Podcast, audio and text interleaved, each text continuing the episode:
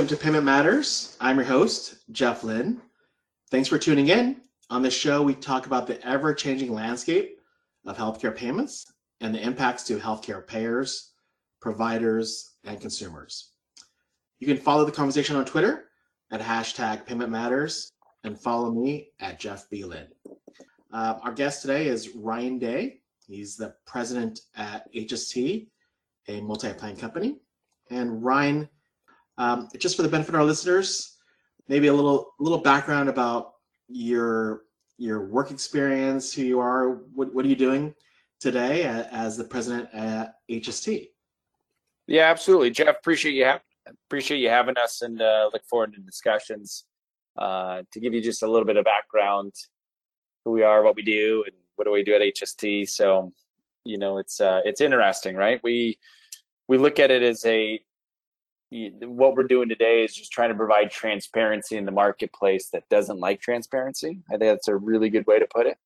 Uh, so a lot of our employers and members and everything that they're doing is trying to figure out a way what is the best price for this service when they're they're getting their medical care. Can they know the price ahead of time before they get medical care, or does it always have to be after the fact? So really, what we're addressing is an alternative to bringing transparency into the market uh, and making sure that you know the plan and its members are receiving a fair price uh, for healthcare at the end of the day at a 30,000 foot level. So being able to have all the tools and resources, rather from a, a member standpoint, from a plan standpoint, and a provider, right? Giving them the tools too to see like, well, how am I going to get paid? A lot of them don't even know that. So giving them that information. So once again, just everybody gets to see what's going on in the ecosystem versus one person seeing what's going on in the ecosystem. So that's uh, that's that's how I define it today. Yeah, um, and and you know that that's a you know, uh, I call it transparency has been a lot of lot of focus on that. You know how how would you compare contrast that and for for some of our listeners who may not be too familiar about the nuances of of this like how would you contrast what you do today in terms of offering transparency to what exists today in the marketplace? Yeah, no, that, that's a that's a that's a good question. The reason I say uh, it's a good question is because how we buy healthcare today, nobody asks about price. It's literally like you walk in with an American Express Black.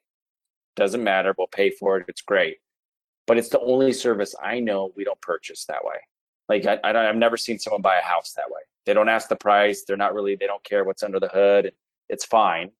They just okay, great. I'll take it. I sign on the dotted line. Two months later, oh, that house is now twenty million dollars. Like, well, wait a minute. No, I didn't expect that.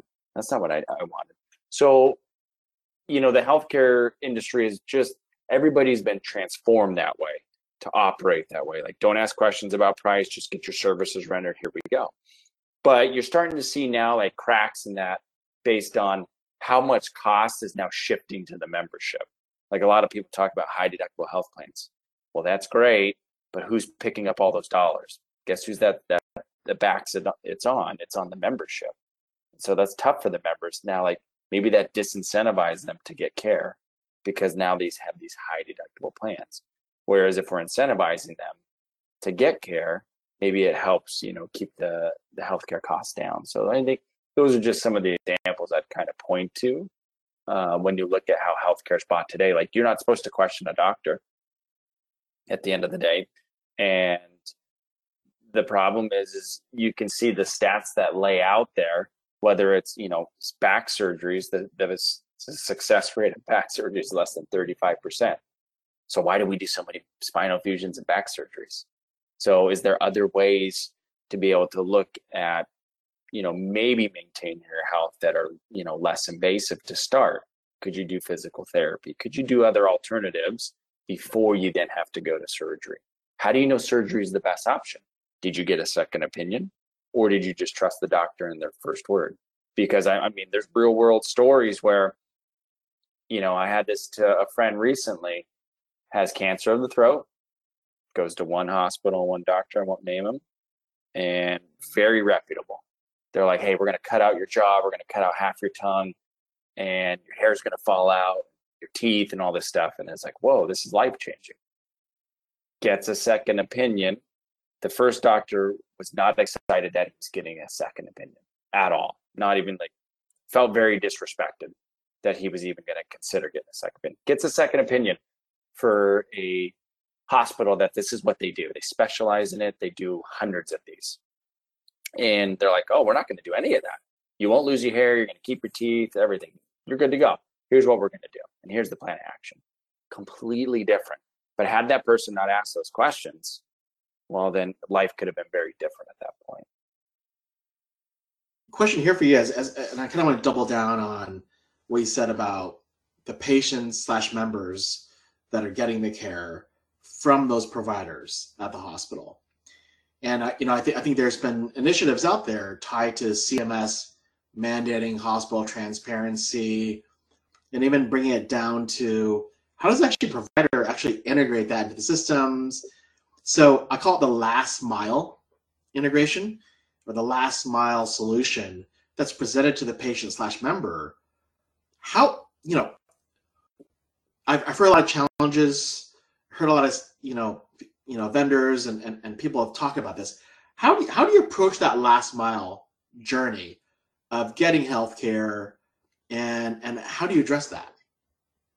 Yeah no that's um the, it, and think about it it's not like standardized. It's not like cms came out and said hey by the way we want you to lay it out like this and put it all nice and neat so we all can see it and we can all compare these hospitals together no they left it to everybody's own devices to be like hey you need to provide this data and you, however you provide it, however anybody can get to it. And so everybody, all the different hospitals put it out different ways, right? So it's it's not easy for a member then to go grab and look. And it's not like it sits on the front of the page on a website to say, hey, look at me. Can you look up pricing over here? It's usually buried like 30 pages down and like under fine print, click here, and then I'll take you somewhere. And I just there's no there's no teeth to it at the end of the day. Like, yeah, one hospital has gotten, you know, penalized for not complying, but what about all the other hospitals that aren't complying?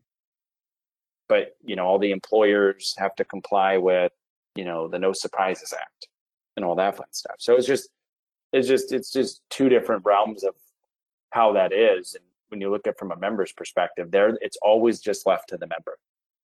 Literally, everything gets pushed to them. Yeah.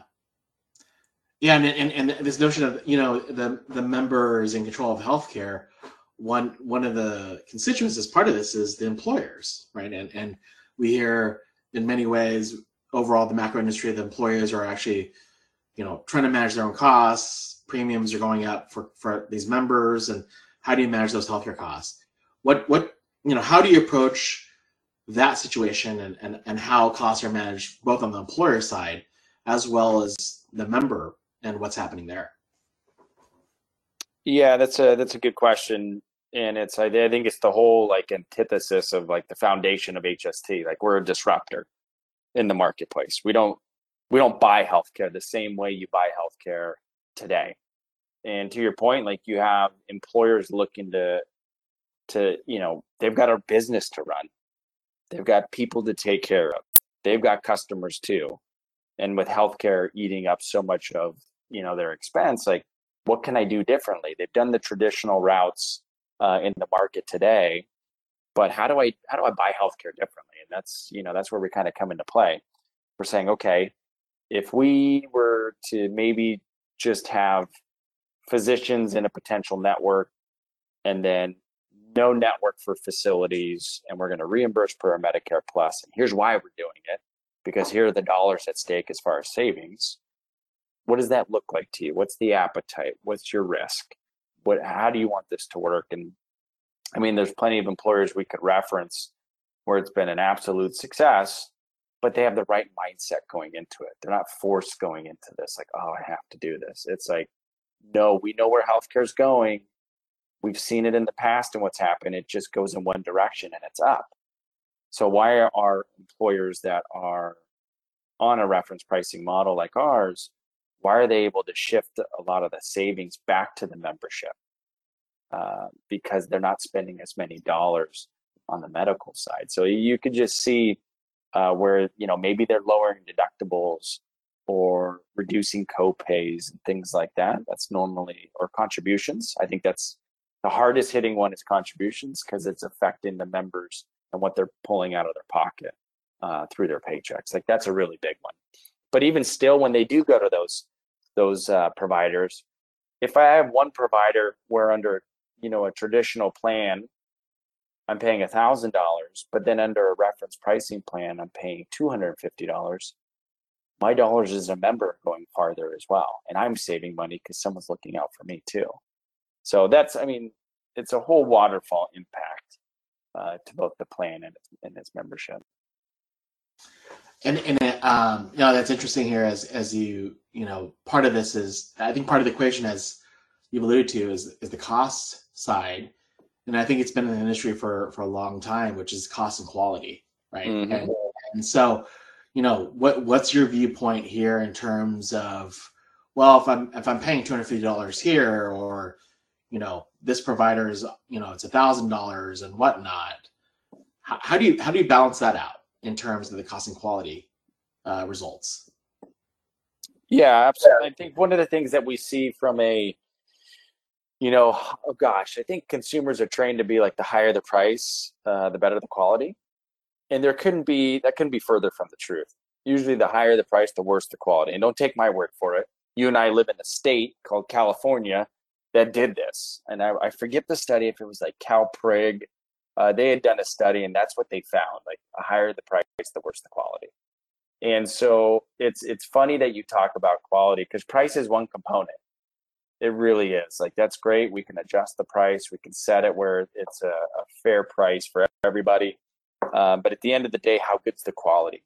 How many people literally ask their doctors like hey i'm going to get a spinal fusion this could really impact my life how many have you done and what's your success rate and do you have a lot of people that you have to come back and do readmissions or like no one wants to ask those questions and go find that data.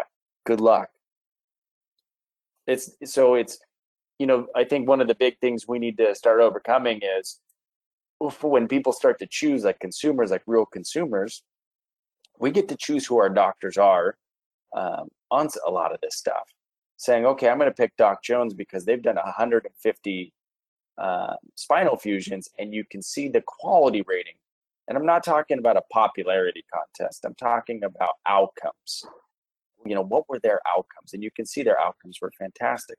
So hence they can they can command maybe a different price versus somebody else who's done one and that one that they did do well didn't go so successfully. Like you would choose differently as a member. You just would. Um, so I think that's where the market has to move to. But there's a lot of um, forces in the market that don't want that either, because once we start choosing doctors and hospitals that are better than others, you know, there may be some that don't make it at the end of the day. But that's okay. Like that's what a, that's what a, that's what consumerism does. Or then that provider then changes and says, okay, I gotta I've got to up my game. I, I really need to start looking into this, doing a little bit more research, maybe look at some new techniques. So, I mean, I think there's just a lot of positive that, that can come out of it. And and uh, you know, as as I think about this, which is let's let's say you have the data to to drive that cost and quality equation. Um, interested in your point of view, which is how do you drive the right consumer engagement to say, I am going to go shop for healthcare, or I'm going to go do and go to the site to figure out what's best for my health needs. Um, I, you know, I, I, I joke when I go to some of these conferences, there's there's probably a thousand apps or probably 10,000 apps that are being sold on the showroom floor here. And no one has the time and energy to download everyone to figure out what they want is, you know, it's like, it's like getting that consumer, getting that member, getting that patient, whatever the case is. How do you engage them? How do you make sure it's relevant? How do you ensure that they're actually using it to the best of their their abilities to drive their their own healthcare. Yeah, I mean, you hit it right on the head, right? You go to these conferences and there's 10,000 apps. Like, oh my gosh, how can you how can you download all these apps on your phone? And what am I supposed to use? And then engagements, maybe one percent if you're lucky. And so you start to look at all of that, including ours. Like when we looked at our app too, like why do people want to come here? How do we engage them? Now I think we get more engagement than the average bear just because we're a little disruptive. there's no safety blanket of a network on the facilities typically. So members are more engaged to look on where should I go so I don't get a balance bill. Um, others are incentivized. I see a lot of plans will incentivize depending on where you're going. Hey, member, if you engage in your healthcare, i.e., you're going to an HST accepting provider, meaning you've looked things up, then hey, maybe it's a different deductible. If you decide you don't want to look it up and you can't be bothered, okay, well, you're going to have another deductible compared to a member who's going to be engaged. And it's always that constant push pull of how do you engage the members? How do you keep them coming back? It's like I look at like the Uber app. I only use that app when I need to find a car. How else am I engaged there? I don't use it for the food. It's the same thing with the, your your your medical apps. You only use it when you need to. So how do you engage these people to constantly give them information uh, where they are, you know, thinking about uh, managing their healthcare, not when like something's catastrophic. Like how do you get ahead of, you know, the health healthcare conundrum? Like actually, I should get a physical. You know, so it's it's doing those type of things, and there's all sorts of programs from incentivizing. I think that's the biggest one is people really will move for the dollars. I think I hate to say it, that's literally what it comes down to, to be incentivized. No, it's interesting. Um, and so if, if, you're just tuning in, you're listening to Payment Matters. I'm joined by Ryan Day, president of HST, a MultiPlan company, and we're really discussing really how about transparency and engaging uh, with these consumers here. So uh, one of the things I wanted to ask you is, as, as I'm talking about, as, as I'm listening to you, which is, um, you know, how do you, how do you drive, like a lot of this is actually behavior change, even with providers. So when, when you look at your company and, and the work you're doing across the healthcare spectrum and, and being a disruptor, how do you engage with those providers? How, how do you drive change if there are cost and quality? If there's they want to lean in and actually figure out what what works best for um, the employers or the members or the consumers. How, how do you engage those providers in a constructive manner that benefits benefits them, but also benefits the entire industry? Yeah, with, with providers, you have to engage them. I think that's a that's a great point. You said it, leaning in. Like I'd really hone in on that, you know, those words because you have the providers and the, you know, different health systems that that's exactly what they're doing, leaning in. You know, really trying to manage care. You know, really focusing on medicine.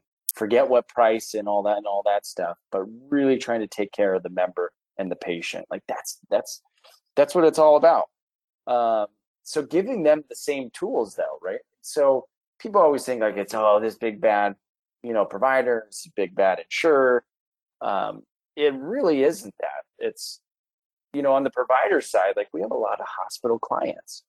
Like they use HST for their own employees, and they want to make sure their employees are receiving a fair price. Uh, but at the same time, they want to make sure that their competitors, like they're getting something, but not something that's too um, inflated, right? If I if I use that word. And so when we start looking to engage them, we got to give them the tools too. Yeah, and and uh, one thing I want to I want to touch upon is is you know as I think through this is that you know you're you're balancing a lot of constituents. You have the member, you have the mm-hmm. provider, the employers.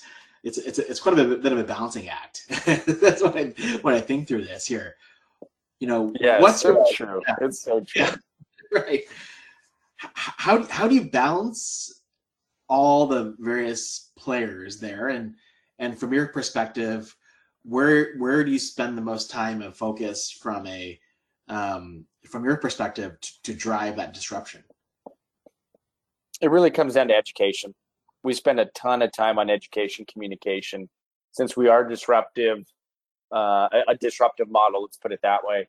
We want to make sure that you know when we are communicating, um, it does you know get the message across. And it's not like a one and done and set it and forget it. Like you've got to constantly communicate. This is different, but then also communicating with the provider market. Um, so not only the membership and the employers, so they understand what's happening, but then the providers communicating with them of like, hey, what is this? How does it work? How was I paid? you know, making sure all the components um, are being done correctly and that everybody has the same expectations. Because at the end of the day, we all want the same thing. We want the member to get treated. We want them to get the right care.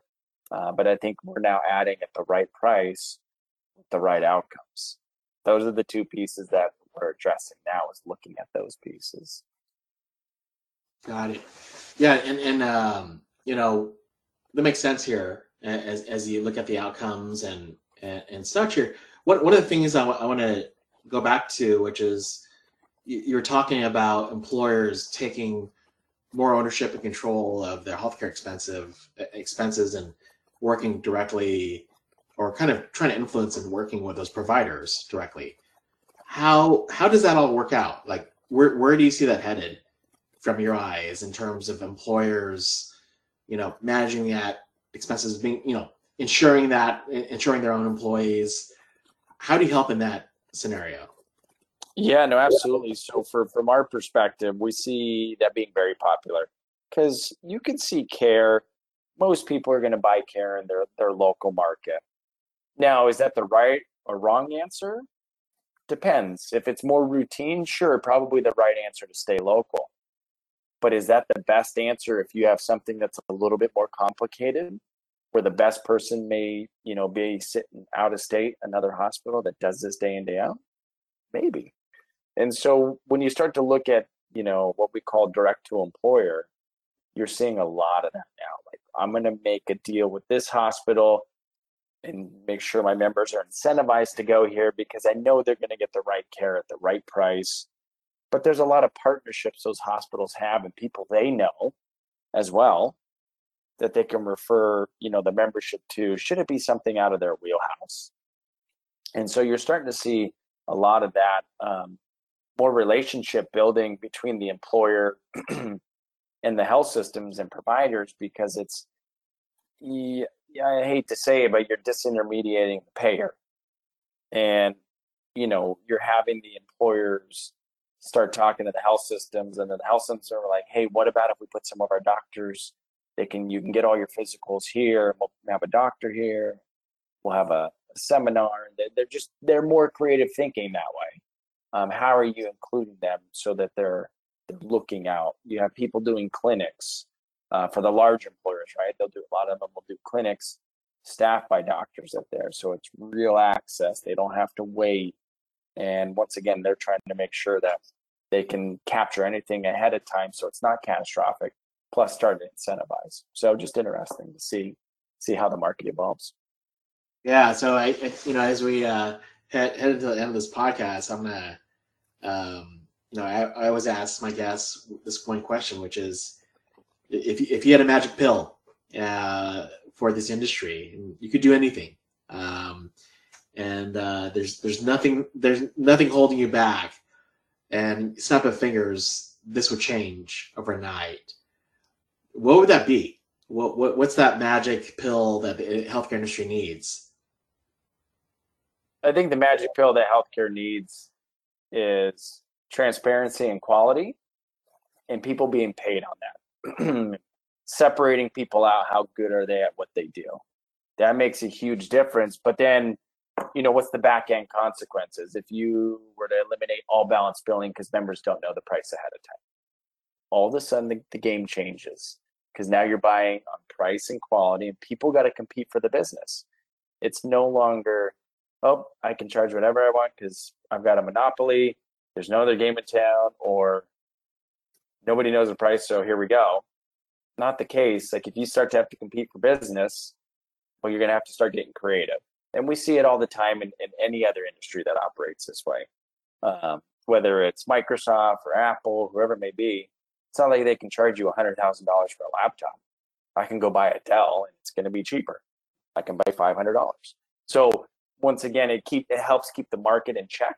It's like those checks and balances, but it's done in a competitive landscape. So that's what I, I would look at it is if you had price and quality and people were buying healthcare that way and people were incentivized that way, providers were paid for their better outcomes, you'd have a really cool system uh, that could really address healthcare. And it's not like we don't spend a lot on healthcare. I spend the most. So it'd be great if we could drop that down um, and spend it in other areas. Awesome. Um, and and I want to say that these are the payment matters that we're tackling today. Thank you to my guest Ryan Day for joining me today. And Ryan, where can our listeners go to learn more about you and your company? Oh, I appreciate you. Um, uh, appreciate you having us. And you know, one of the things uh, members can go to, or if they're interested, is uh, our website hstechnology.com. That's a great way to find out uh, and get information. And then if they if they need more, then we've got to contact us as well. They can get in touch with us. Awesome. And it sounds like sounds like a great work. And and Ryan, it was great having you on today. Appreciate you having us. Yeah. And uh, thank you to all of you for listening in. Remember that you can listen in to this episode weekdays at 4:30 a.m., 12:30 p.m., and 8:30 p.m. Eastern. You can also listen to this on Apple Podcasts and Google Play Music, or just say Alexa, play Healthcare Now Radio. If you have a comment about the show, follow hashtag Payment Matters or connect with me on Twitter at Jeff B. Lynn. You can learn more about the show at healthcarenowradio.com or at instamed.com. Until next time, I'm Jeff Lynn.